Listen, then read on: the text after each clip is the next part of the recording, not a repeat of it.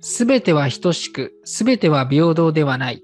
始まりました。大人の近代史。よろしくお願いします。はい、よろしくお願いします。これはね、ドイツの作家ゲーテの言葉なんです。あー、ゲーテね。そう、まあ、まさしくなんだろう。このさ、前回から性売買の日本の歴史をい話してるんだけど、うん。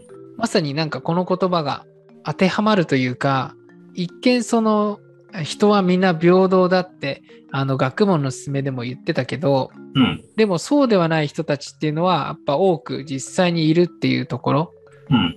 なんかこの言葉が自分に来たので話してみましたうん、いいんじゃないの。まあそんな感じでね早速今回は慰安婦っていうところから売春防止法に至るまでの、まあ、性売買の歴史を話していきたいなって思いますはい、よろしくお願いします。で、あのー早速、ちょっとね、世界の流れというか、ヨーロッパ中心なんだけど、1904年にヨーロッパの12カ国参加の国際会議があって、うんそこで白人奴隷取引禁止に関する国際協定っていうのがなされるの。うん。これは、あの、もちろんもう名前からして白人が対象なんだけど、あ性売買のために取引されてる白人女性をこう防止するためにできた協定なの。ー、あそう、だからここはね、ちょっと白人にししか問題にしてないっていうところは問題なんだけどね。ー、うん。だけど、まあ、こういった国際的なやっぱ人身売買が禁止する流れになっていくわけよ。あー、で、日本もそういった流れを汲み取って、1907年に国外に人身売買を目的として移送するっていうことは2年以上の懲役にしたの。あー、もうできなくなっちゃう。じゃあ、基本的に。そうそうそう。だけど、これ、国外はなんだよね。うん。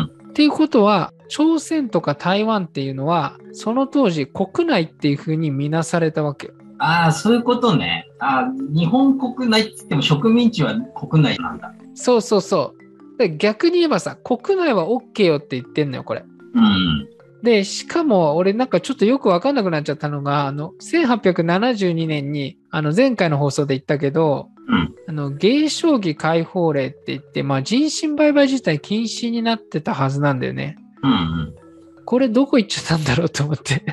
そうだから多分、おそらく軍に伴うこの性売買っていうのは、まあ国が主導でこう別物扱いされてきてるんだよね。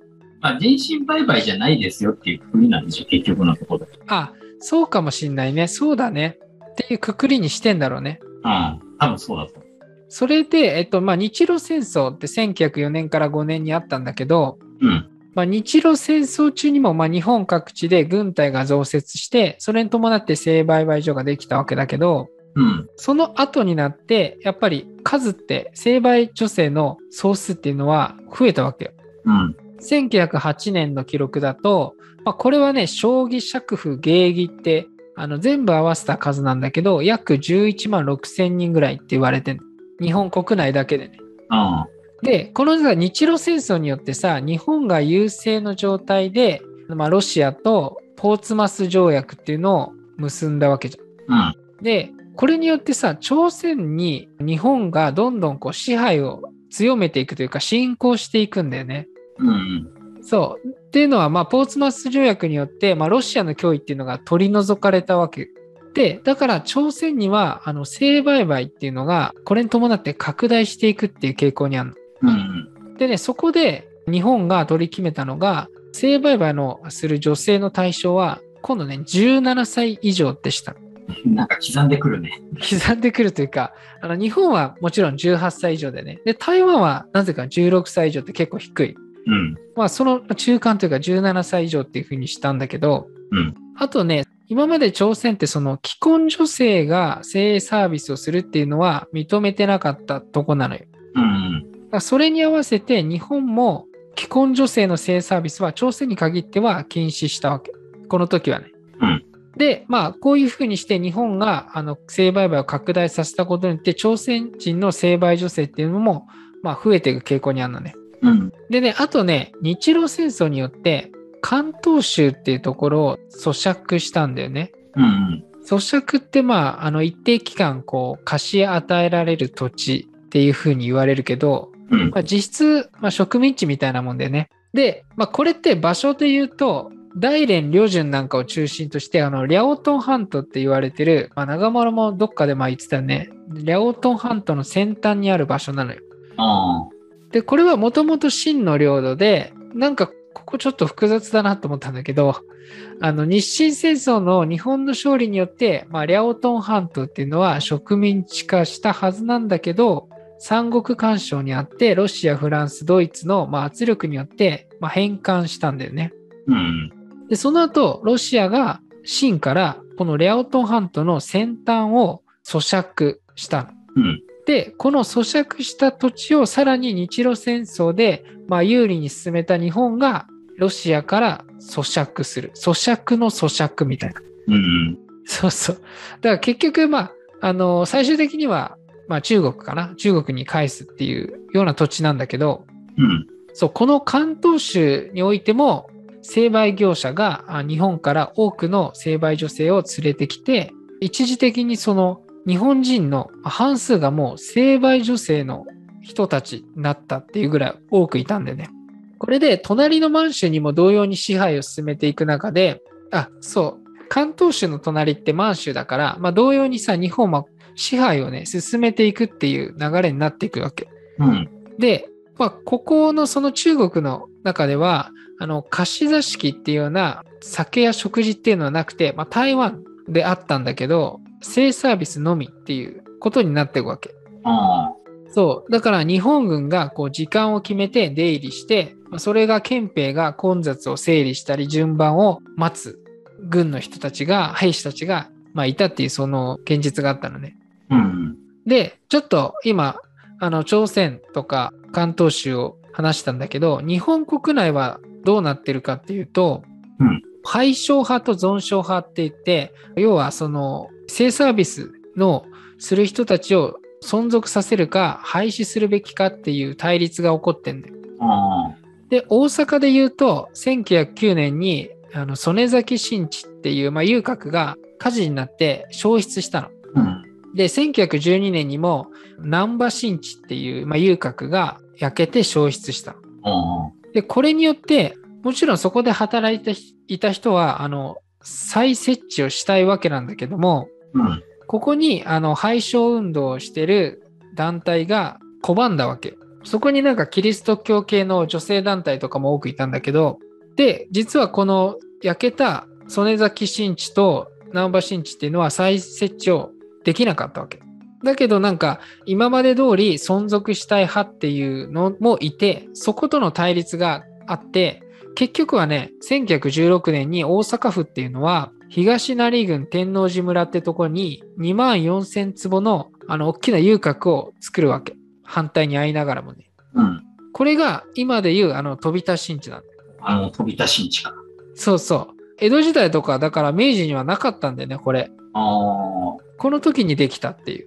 ええそうなのそう。で、次にね、1921年に女性児童の取引禁止に関する国際諸条約っていうのがあるんだけど、うん。これはあの、成敗を禁止する年齢を満20歳から21歳に引き上げるっていうのが、その条約の中にあったの。うん。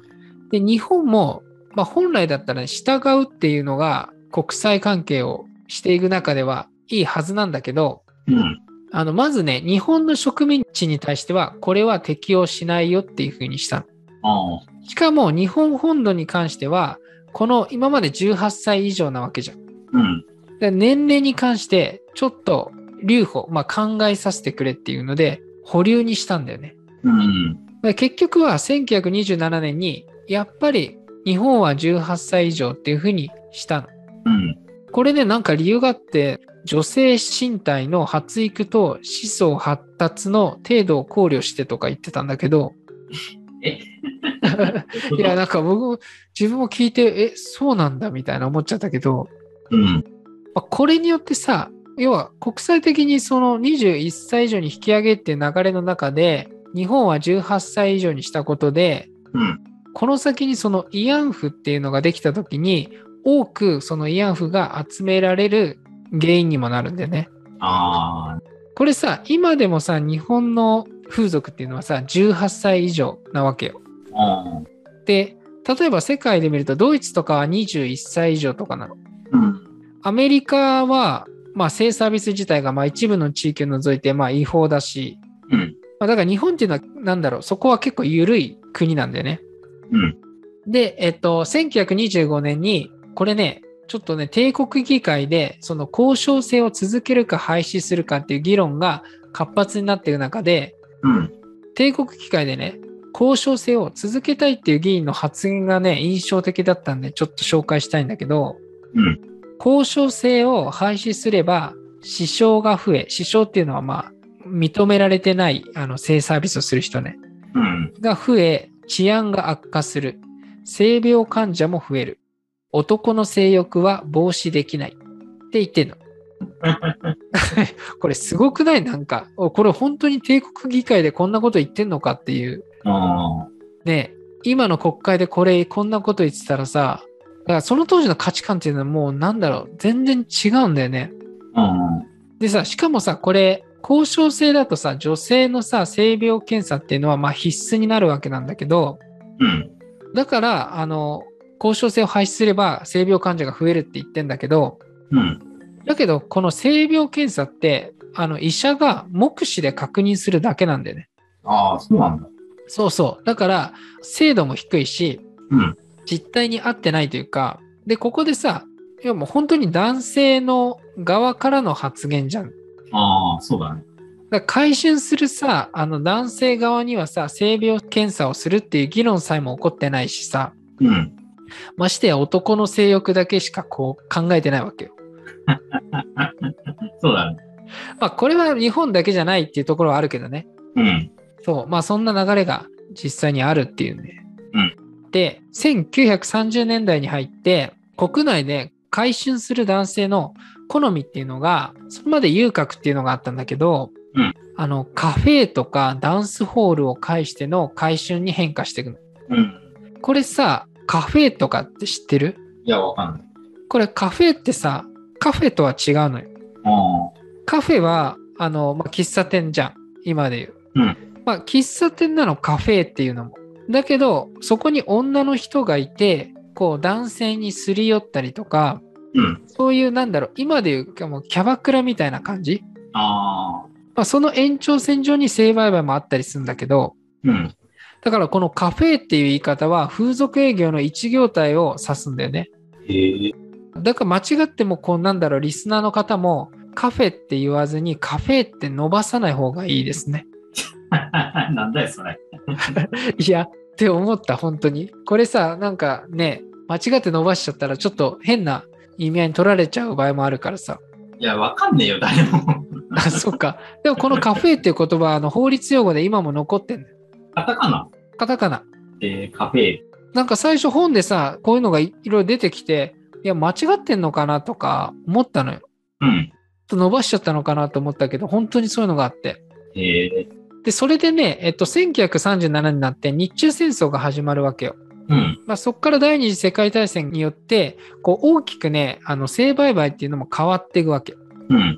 どう変わるかっていうと1938年翌年になって日本国内のあの将棋とか芸妓爵婦っていう数が大きく減っていくのようん。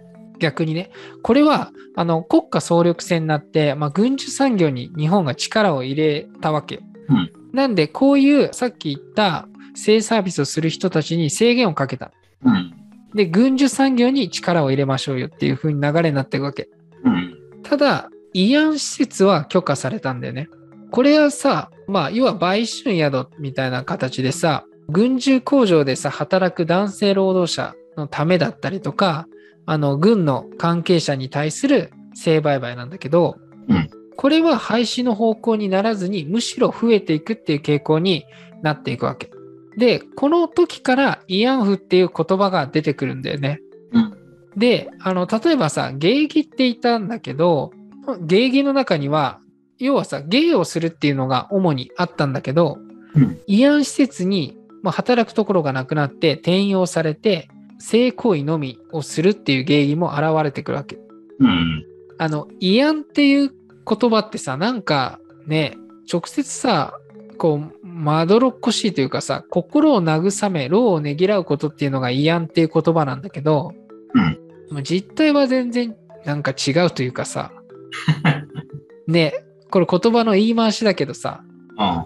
ね、なんでこの言葉ができたんだろうってちょっと思っちゃうけど、まあ、あれでしょ、オブラートに包みたいっていうのが出てるよね、多分。うん、ね、日本のその、まあ、現実と建前的なのが出てるよね。うん。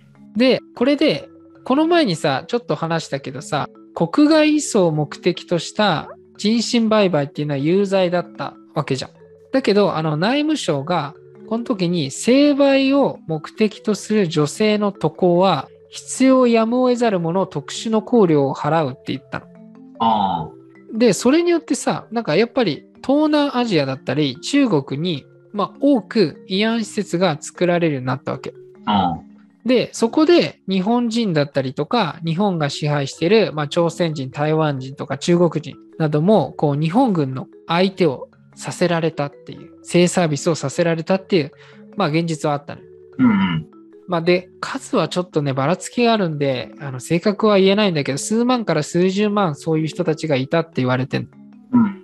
でもここにあの従軍慰安婦問題っていうのは出てくるんだけど、まあ、従軍慰安婦問題ってさそこにさ強制的連行があったのかっていうところが問題としてなってるけど、うんこの自分の意思とは関係なく日本が拉致して誘拐をしたのかっていうとこなんでね。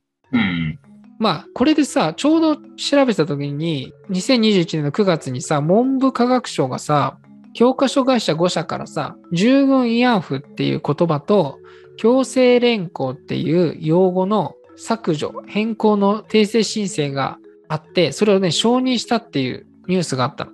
うん。まあこれ今でもさ言われてる問題でさ従軍慰安婦っていうとさ女性が自らその日本軍についていったっていう誤解を招く場合もあるしうん。実際その各地域ごとで様々なまあケースが確認されていてあのそこには強制的なケースもあったしそうでないケースもあるしうん。だからこの従軍慰安婦って名称自体がこう誤解を招く恐れがあるっていうんで教科書はね一部なくすっていうところも出てきてるわけ。うん。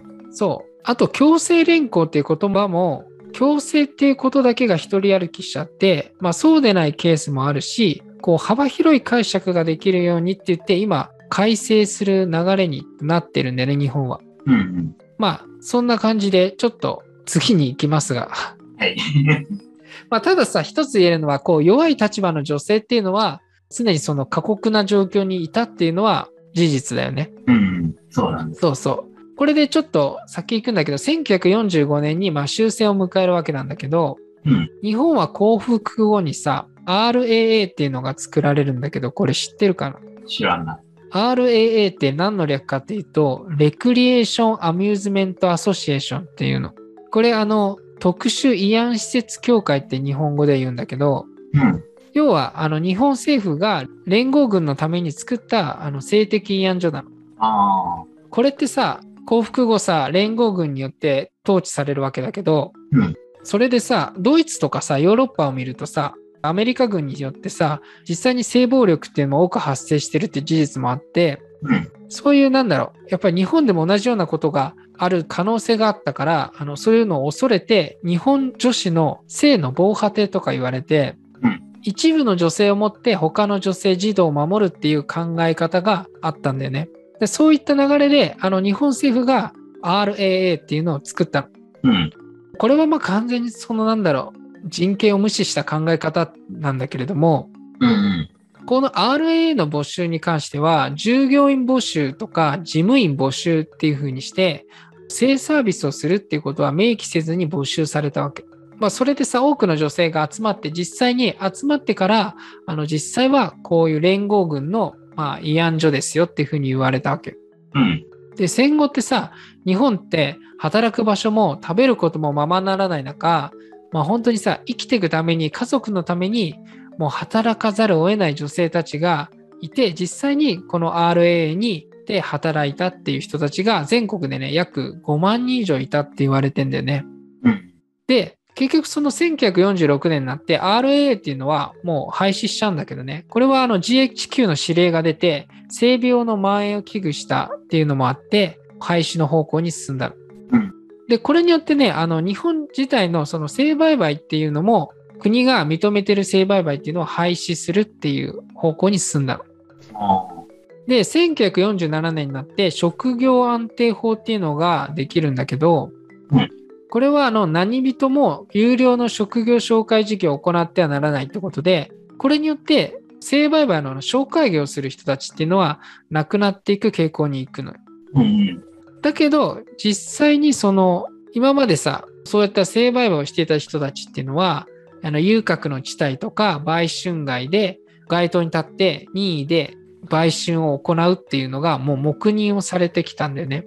うんうん。これがなんか赤線、青線とか言うけど、うん地図上にさ、赤線、青線で該当地域を囲んだことが由来らしいんだけど、まあ、こういったあの任意で女性があの行う売春っていうのは黙認され続けたんだよね。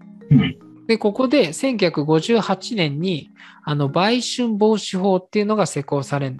あこれはあの売春そのものを処罰するんじゃなくて売春を助長する行為は罰則しますよっていう法なの。あ。ああ。これは今でも生きててこれによって赤線青線っていうのはなくなっていくんだけどうん。具体的にちょっといろいろあるんだけど街頭でのこう売春婦の例えば立ちんぼって言われてるようなああ。人たちはダメっていう。あとは業者によるこの売春の斡旋だったり脅迫とかあと場所の提供っていうのはダメだよっていう。うんうん。でも日本は実際にさ今も風俗っていうのがあるわけじゃん。これ現代に行っちゃうけどさああの日本のその考えっていうのは売春が成立するするさ前提っていうのはあくまでもさ性行為の本番行為なんだよね。うんうん。で逆に言えば性行類似行為って言って本番以外は禁止の対象外なわけ。ああ。だからヘルスとかそういうのがあるわけなんだけど、うん。じゃあなぜ今もソープランドとか本番行為がある施設っていうのはあるのかっていうところなんだけど、うん。これはあの従業員と客が自由恋愛の末にあの成功に至ったっていう考えなの。そうそう。これは今でもそう。だから本人の自由意志だったら、そこで行われた行為は国は黙認っていう立場なんでね。うん。そう、まあ、これがね、ざっくり今まで、あの、ちょっと遊郭から大まかに性売買の歴史をたどって、ちょっと近代から現代まで来ちゃいましたけど、で、まあ、まとめるとさ、なんだろう、結局は弱い立場のこの女性っていう人権っていうのは、常にこう、存在にさ、扱われてきたっていうのは事実としてあるよね。うん。そう。あとさ、日本っていうこの性売買の歴史を知るっていうのも、自ら調べないと多分、今、学べないっていう環境があるよね。そうだね。であの性教育ってまあ日本って遅れてるって言われてるけど例えばさドイツとかってさ実際にさあの男性器の模型をさ授業で扱ってさうん。コンドームの装着練習とかも行われたりするんだって小さい時からええ。そうまあそういうのはあの日本っていうのは何だろうこれからの課題とかでもあるしうん。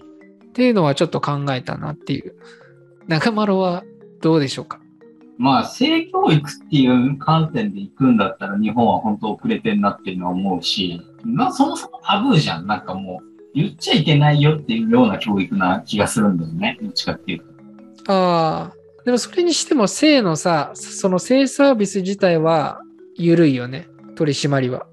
だって、やっぱ産業としてね、保護してるようなイメージもあるしね、なんだかんだ。うんうん。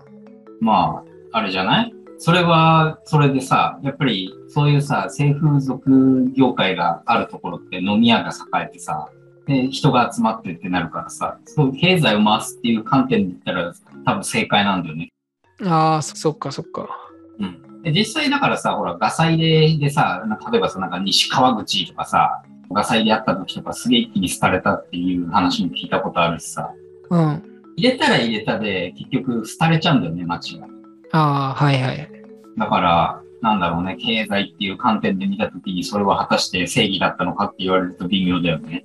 ああ、まあそうだね。うん。まあということでね、今回ね、その教科書とか授業とかではね、あんまり多分聞き慣れない言葉ばっかりが出てきたと思うんですけど、まあ、まずはね、大人の近代史としては、知らないことから知るってこと始めてみませんかそんなテーマだったっけ っていうのを言いたかっただけ。